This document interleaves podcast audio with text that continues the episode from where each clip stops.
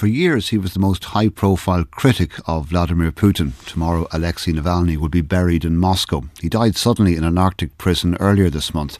His widow Yulia says she didn't know if the funeral would be peaceful or if police would arrest those who came to say goodbye. She blames the Russian president for his death, as have many world leaders.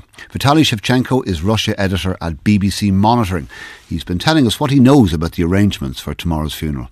Well, it took immense effort to organize this funeral. The initial plan, that's according to um, supporters of the late Russian opposition leader Alexei Navalny, the plan was to hold it today on Thursday, but they literally couldn't find a grave digger. And Team Navalny says that this is because Thursday happens to be the day when President Putin is giving his State of the Nation address. So uh, they've had to move the, the funeral to Friday, and yet they're not entirely confident that it would be allowed by the authorities to go ahead smoothly and in a solemn fashion. Uh, the uh, the widow of the late Russian opposition leader Yulia Navalny, she said that police might try and disrupt it. And and various members of uh, Alexei Navalny's team, they've been sharing details of how they tried to find a, a venue for um, a secular ceremony, and they couldn't.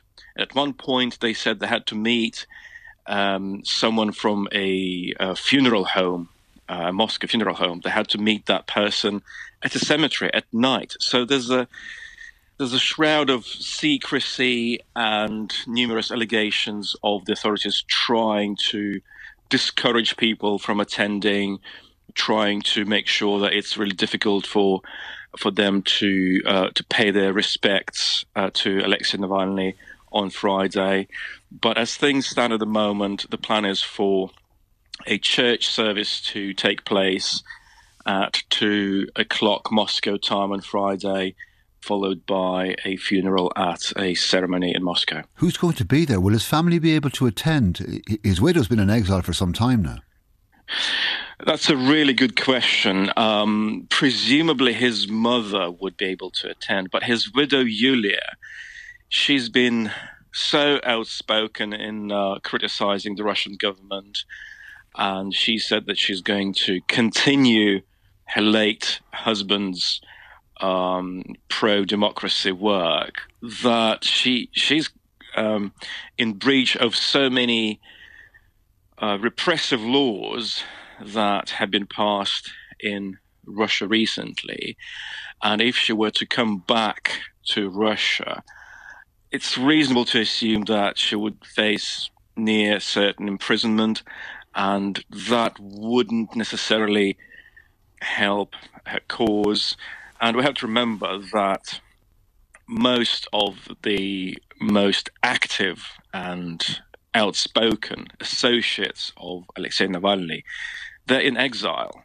So their position in Russia has been all but quashed, destroyed, and organizing this funeral, um, it took some, well, fairly secretive work and various representatives who are who have not been named. So even for the family of Alexei Navalny to go back to Russia and attend his funeral, that is fraught with difficulty and danger of being arrested.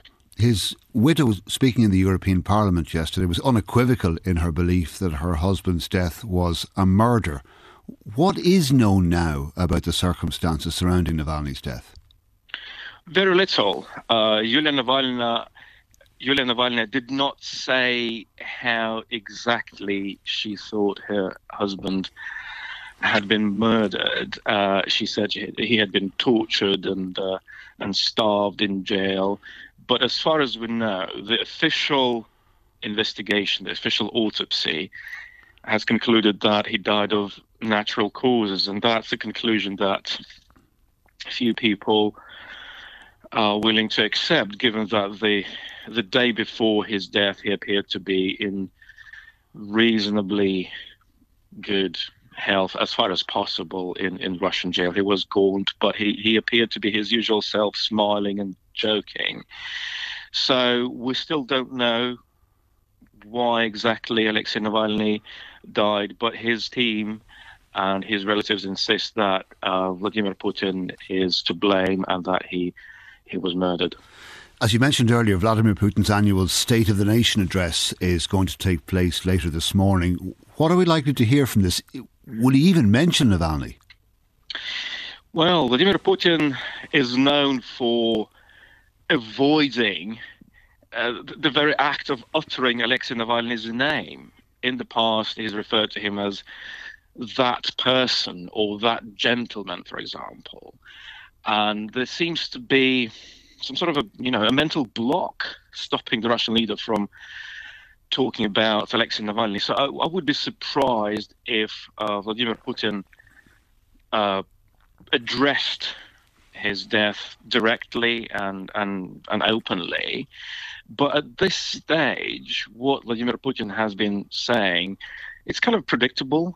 I think we should expect him to continue justifying the war against Ukraine. He is very likely to sound upbeat about how the Russian economy is doing, and um, frankly, it's likely to be more of the same. That's Vitaly Shevchenko. He's Russia editor at BBC Monitoring.